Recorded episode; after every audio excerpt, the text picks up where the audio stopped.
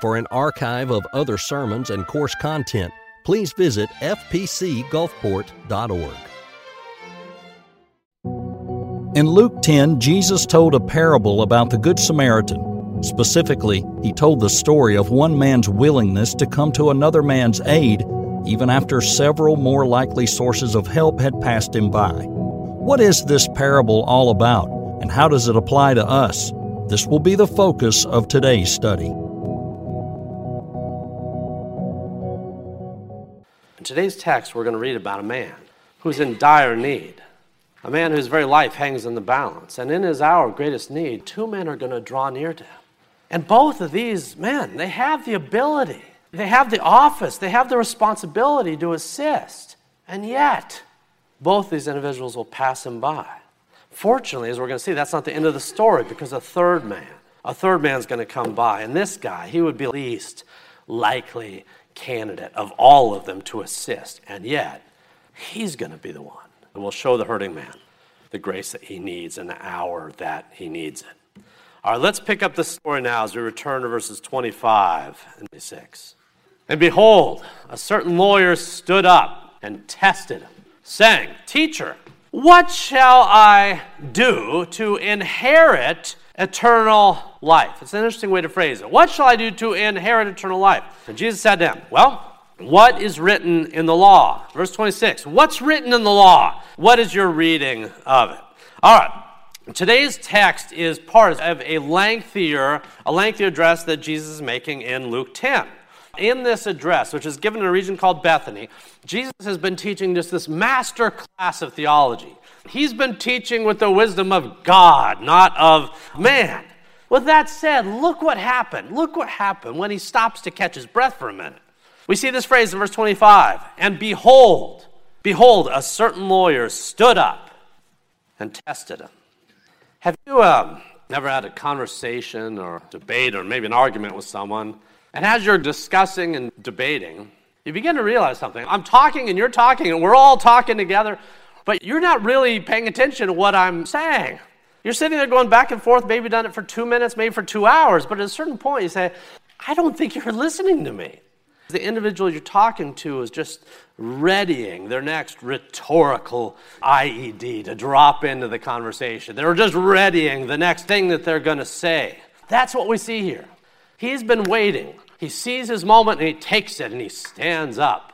And when you stood up in this context, you stand up not to ask a question that you really want to learn from. You do that, you sit at the feet of the individual. You stand up, you're proclaiming that you have some authority. Him standing up is not incidental to the text. So he stands up. Verse 25. And what we see here is a question that, at first glance, it seems kind of innocuous. Teacher, now tell me, what shall we do to inherit eternal life? Now, at face value, that's the most important question asked of the most authoritative source that you could ever ask it of. On the one hand, that question is reasonable. How do I receive eternal life? Notice he doesn't ask, How do I be saved? Because he didn't see anything you really need to be saved from. So the question is not phrased quite right. But at the end of the day, it's a reasonable question. What do I have to do to inherit eternal life? It seems like a reasonable question. However, don't forget, this guy was a lawyer, so his question was loaded. This is an Admiral Ackbar special. This is a trap. However, some of you get that. However, Jesus, Jesus had been parrying traps his entire ministry. The Pharisees, the scribes, the elders, dear heavens, whenever he encountered any of these people, they had questions like this. They were trying to trap him and engage him. And so, Jesus, you know what? He had his own rhetorical device too. It was called answering a question with a question. And so he asked this man, he says, Tell me, tell me, what does the Bible say? What's written in the law? He answers the question with a question. Let's see what the lawyer comes back with. Verse 27. And so he answered, and he said, You shall love the Lord your God with all your heart, with all your soul, with all your strength, and with all your mind. And you shall love your neighbor as yourself. So this is his answer. And Jesus, in verse 28, said to him, You've answered rightly. Good job. You've been catechized well. You've been answered rightly. You, you do that, everything you just said there, you'll live. But, verse 29, but this man, wanting to justify himself, wanting to justify himself, said to Jesus, So who's my neighbor? Who's my neighbor? All right. So in verse 26, Jesus asked the man to tell him, What does the law say? You are a lawyer. You stood up here in the teaching, you took on the position of authority. You're the lawyer. You want to know how do you inherit eternal life? What does the law say, Mr. Lawyer? What does the law say? And again, this man had been catechized. He knew the Jewish Shema, and so he comes up with a response. It's the right response in a sense. It's incomplete, but it's right. His answer is a combination of texts that you actually find in Deuteronomy and Leviticus. And he says basically, you shall love your God with heart, mind, soul, strength, all of it, all of it, all of it. And you shall also love your neighbor as yourself. Now, what did Jesus throw back? Well, in verse 28, Jesus says, bingo. He says, You got it. You have got it. You do everything you just said, you'll live.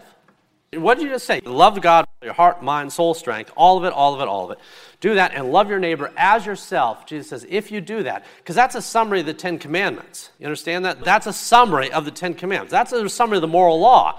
And Jesus says, if you keep the moral law the way you just said, yeah, amen. You're in. If you keep all the commandments perfectly, by loving God with all your being, all of it, all of it, all of it, all of it, and if you love your neighbor with just this perfect, unbroken string of grace and affection, you love him as much as you love you. You do that, yeah, then you'll get eternal life. Now, most of us, most of us would have understood the problem here. Most of us would understand the problem here because here's the thing. At best, our track record of loving God and loving our neighbor, it's kind of spotty at best at absolute best. Calling it spotty is the nicest word I can come up with. If the standard we're to hit is to love God with all your heart, mind, soul, body, and strength, did you do that last week? No, no, you didn't do that. You didn't do that. None of us have done that in a single hour, day, or breath of our lives. Have we loved God with all of our soul and body and strength and the like? How about your neighbor last week? Your neighbor, your coworker, guy down the street, guy you saw on the TV, guy at Walmart, what have you. You love him as you loved yourself? Well, again, no. Being introspective here this morning, we can kind of get that and go, well, hold the phone here. If that's the ticket, if that's the means, if that's the button I got to push to rocket into God's golden shores, then I can't because I'm not that guy. I haven't done this. If eternal life is a function of loving God and loving my neighbor without any sin, without any selfishness whatsoever, if eternal life is attained by keeping God's law with all my heart, soul, strength, and like, then I guess I will not inherit eternal life. That's a reasonable conclusion. You and I haven't fulfilled the law's demands, and neither had the lawyer. And yet, this guy, this guy doesn't get it. You and I might understand, though, wait a second, I think I'm kind of boxed in by my own answer about you know, how to inherit eternal life. I don't think I've done all that perfectly. You and I might see that, but not this guy, not this lawyer, this individual. This guy doesn't see a problem. This guy doesn't see the contradiction. This guy didn't grasp the most basic and essential part of the gospel message, which is this that salvation cannot be found in keeping the law because all have sinned and fall short of the glory of God. This guy didn't understand that because the word grace, which is the basis for how you and I understand our to be saved, we know we've fallen short.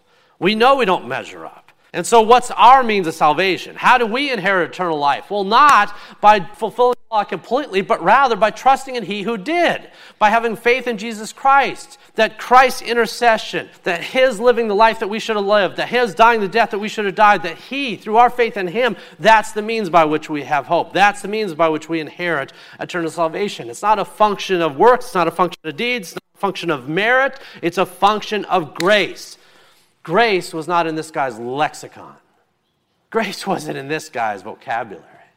And to prove he didn't get it, they didn't have an understanding of grace, just look what verse 29 said. He hears all that Jesus just said, and he probably hears the tone of voice with which Jesus said it. He gets all that firsthand from God himself, looking God in the eyeball, and look what happens in verse 29. Then, wanting to justify himself, wanting to justify himself, he says, Who is my neighbor? Who is my neighbor? This guy, I think he knew that he hadn't loved everyone as he loved himself. I think he knew that. But instead of recognizing that that jerkiness was a condemning sin, he did what we all do when we're trying to justify ourselves. He messed with the semantics. Boy, that's the trick of the scoundrel, isn't it? You remember a certain politician you know, 25 years ago trying to redefine what the word is means? Is doesn't mean is. You remember this? It's the trick of the scoundrel when we do this. When we start playing with semantics, and that's what he does. Jesus corners him. Love your neighbor as yourself. And the guy stops and goes, All right, all right, all right. Who's my neighbor? Who's my neighbor? Well, Jesus is ready with the answer. Let's look at verses 30 through 35. Verse 30.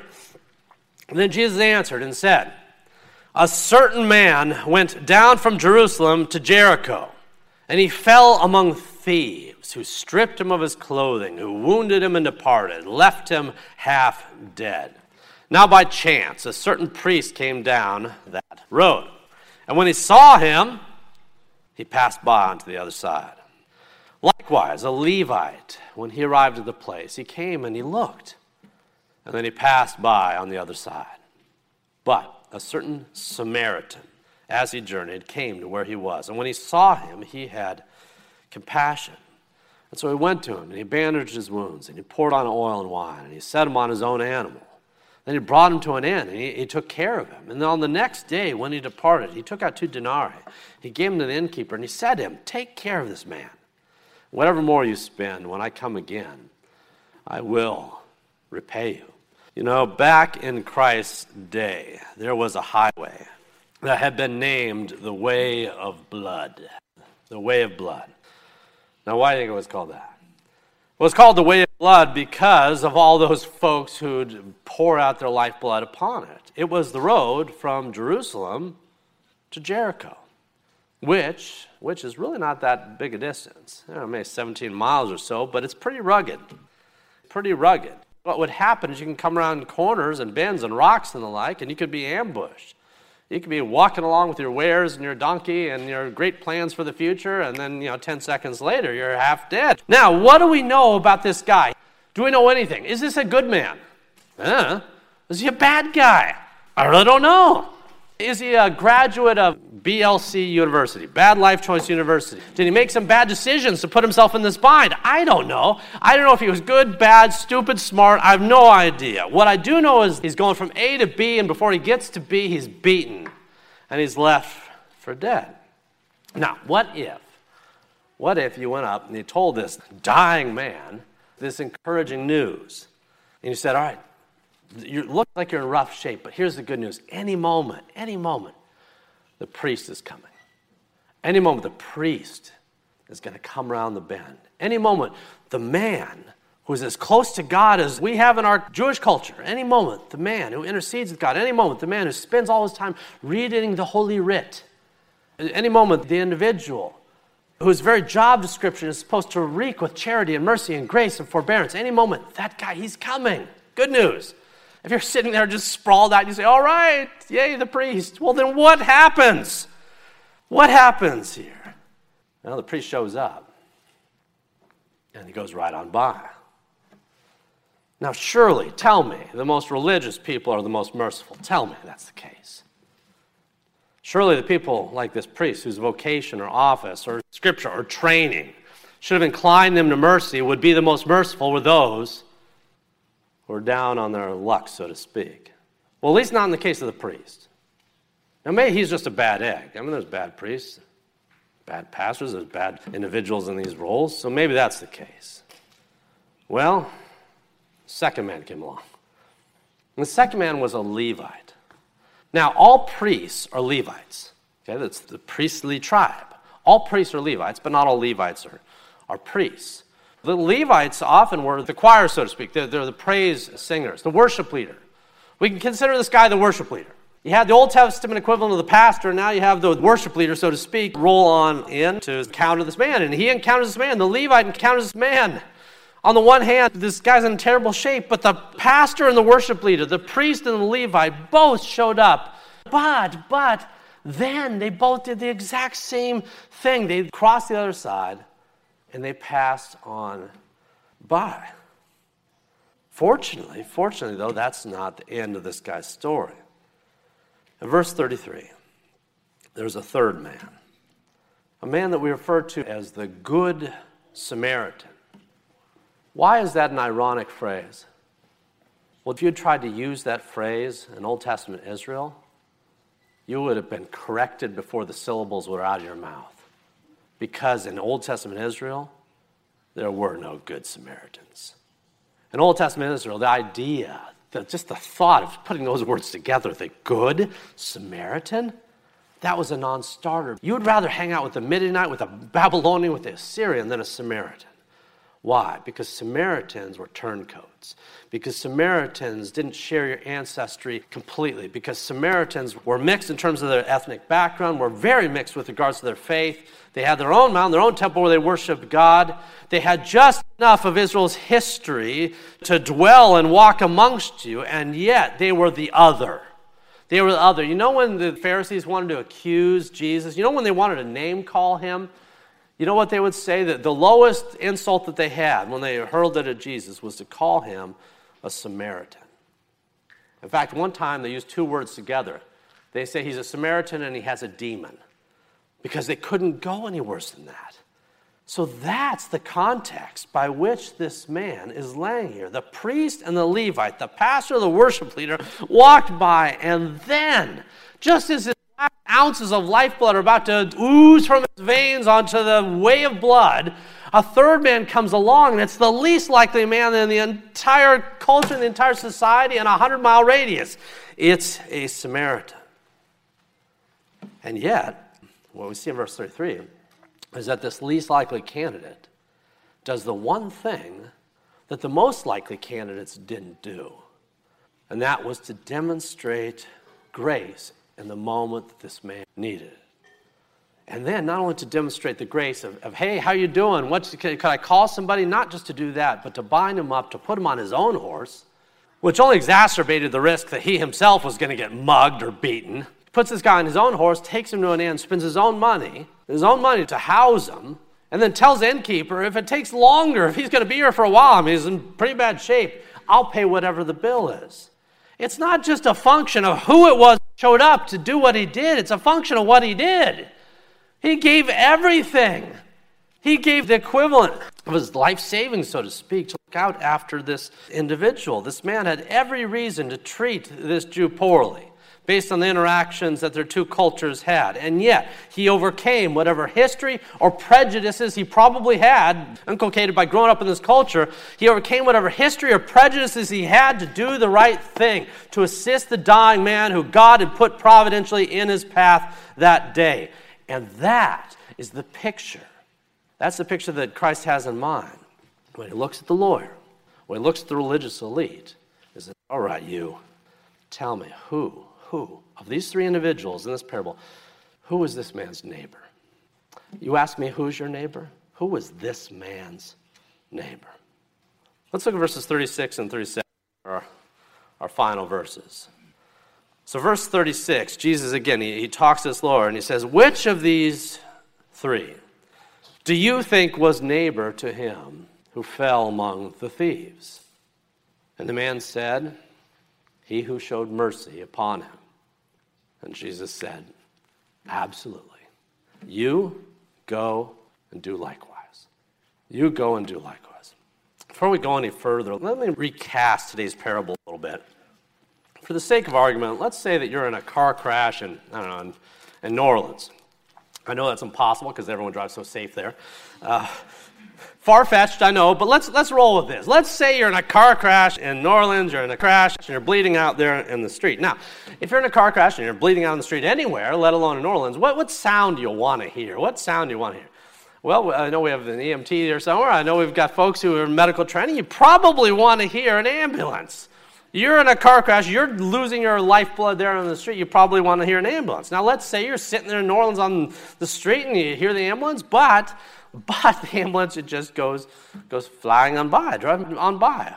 Well, you're thinking to yourself, oh my good golly, I, this is the worst. I can't believe it. Here I am, I'm dying, and the ambulance just went on by. Now, let's say while you're contemplating this just terrible turn of events, that you hear another sound.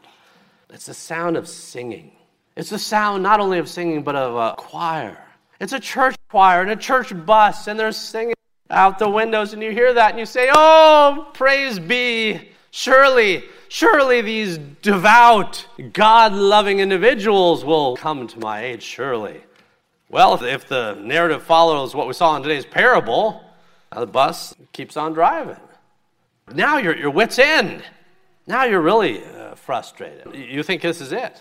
I'm out of hope and I'm out of time. Now, just as you're thinking that last thought, let's say again, let's say a Chevy, uh, Chevy Nova. I hope no one owns a Chevy Nova here.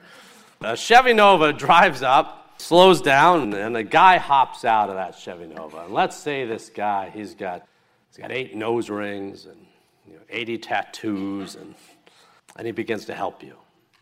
And he takes off his shirt and fashions as a tourniquet. He doesn't have much, but he gives what he has and his time and supplies to, to help you and then to take you and escort you to a place where you can be treated. If someone were to ask you in that moment, who is your neighbor? You'd probably say the guy who stopped to help, the guy who showed mercy. You know, if you're dying on the street, you don't care how many nose rings your EMT has.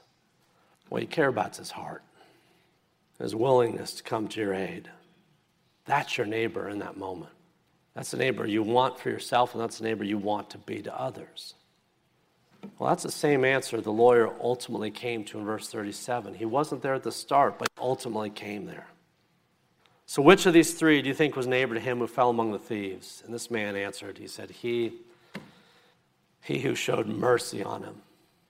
Mercy was probably not a word that came out of this guy's lips very often, but he recognized it was true.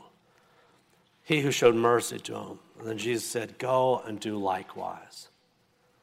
What you have heard and what your heart has received, go repeat. Because there's going to be circumstances that will require you and test you. You think you tested me?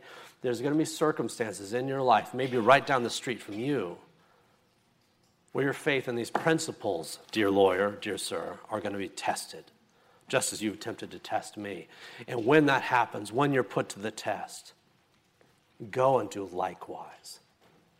Do what you are called to do by the whole ethos of Scripture, by the demonstration of Christ Himself. Go and do likewise. You know, as Christians, we like to think of ourselves as good neighbors, and generally speaking, it's true. Generally speaking, my experience is that it's true. Many of the Christians that I've met and encountered throughout my ministerial life, throughout my life in general, are some of the most generous, gracious individuals I've ever encountered in any walk of life or situation. Many Christians, including those in our body, are just exceptionally generous and gracious and kind and forbearing and merciful to those who are in need. What we need to watch out for is when we're selective in how we portion out that generosity. By whether the recipient of grace reaches up to our standard of what makes him worthy of that grace. Was there anyone worthy of the grace that we see in today's parable? Was there anyone worthy of the grace that Christ himself regularly dispensed, regularly gave out in his walk? Was anyone worthy of it? No. Are you worthy of the grace by which you sit there and breathe right now? No. Are we worthy of the grace by which God looked down on us as rebels and determined to save us and pardon us by giving that which is the most precious to himself for our souls? Are we worthy of that? No. If God was to dole out grace on the basis of who is worthy of it, who warrants it, who stacks up, you know, who didn't attend Bad Life Choice University, who's living their life the way I think they should live it, if God doled out his grace only to those who hit that threshold, there'd be none who would receive it. So we have to be careful because I know we look at individuals at Walmart on the beach, in any different encounters, sometimes even in church circles, and we say, ah, that person. These other people I can get, not that person. We apply a selectivity and a threshold to the pouring out of our grace that Scripture cannot and does not support, and which you never once see Jesus model. With our closing remaining time, let me return to a verse I read in our call to worship this morning in 1 John 3. Apostle John asked this familiar question. He said, Whoever has this world's goods and sees his brother in need. Whoever has this world's goods and sees his brother in need and shuts up his heart from him How then? How? How does the love of God abide in him? There are few issues as near and dear to the heart of God as the care and the provision of the broken. Few issues as near and dear to the heart of God as the care and provision of the broken, the widows, the orphans, the hurting, the desperate, the man lying on the street.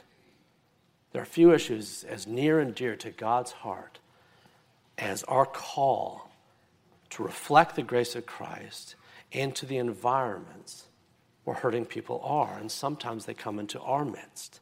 And throughout its pages, I could pick any book of scripture. If it's longer than three pages, I'll find multiple verses that apply to this. I'll pick one. Book of Proverbs has verse after verse that speaks to this very same issue. Proverbs 4 21. Whoever despises his neighbor is a sinner. Now, who's your neighbor? What did we just see in the text? Everybody. Not everyone is your brother in Christ. There is a distinction. Not everyone is your brother in Christ, but everyone is your neighbor. And so what we see in Proverbs 14 21 whoever despises his neighbor, despises him, is a sinner. But blessed is he who is generous to the poor. Ten verses later, Proverbs 14 31. Whoever oppresses a poor man insults his, his maker. He who is generous to the needy honors him. Proverbs 19 17. He who has pity on the poor lends to the Lord. Can you imagine doing such a thing? When you have pity to the, to the poor, you lend to the Lord and he will pay back. God will pay back what he has given. Proverbs 21 13. Whoever closes his ear to the cry of the poor will himself call out and not be answered. Proverbs 22 9. Whoever has a bountiful eye will be blessed, for he shares his bread with the poor. Proverbs 28 27. Whoever gives to the poor will not want, but he who hides his eye will get many a curse. I could go on. That's, I don't know, six, seven verses just out of Proverbs. How many books are there in the Bible? 66. Read a few pages, flip around, you'll see the same premise again and again and again. Throughout Scripture, throughout the whole of Scripture, Old Testament, New Testament, God emphasizes His love and His care and His provision and His charity and His grace to those who are broken, to those who are hurting and in need. And you know what? I am glad God loves those sort folks because I am one of them, and so are you. I'm glad that God loves these sort of folks because I've been poor and hurting and broken, and I don't want the God of the scribes and the Pharisees to show up when I'm in that estate. I don't want a God who tells me I got to get with the program before I'm a candidate for grace. I don't want a God who only loves the great or the mighty or the perfect because I'll never be any of those things, and neither will you.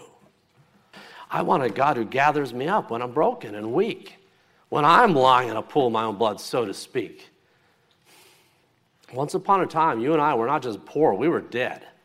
Once upon a time, you and I were not righteous, we were rebellious. Once upon a time, there was a debt we could not repay, there was a hole we could not fill. And yet, into our circumstances, into that hurt, into the crucible of our pain, came great light. This morning, God is asking us the same question. He asked this individual here in Luke 10 Who's my neighbor? When you answer that question, what will you then do? We show mercy. Let's pray. Join Dr. Toby Holt and Dr. Dominic Aquila for a tour of Israel in February of 2024. For more information, visit fpcgulfport.org.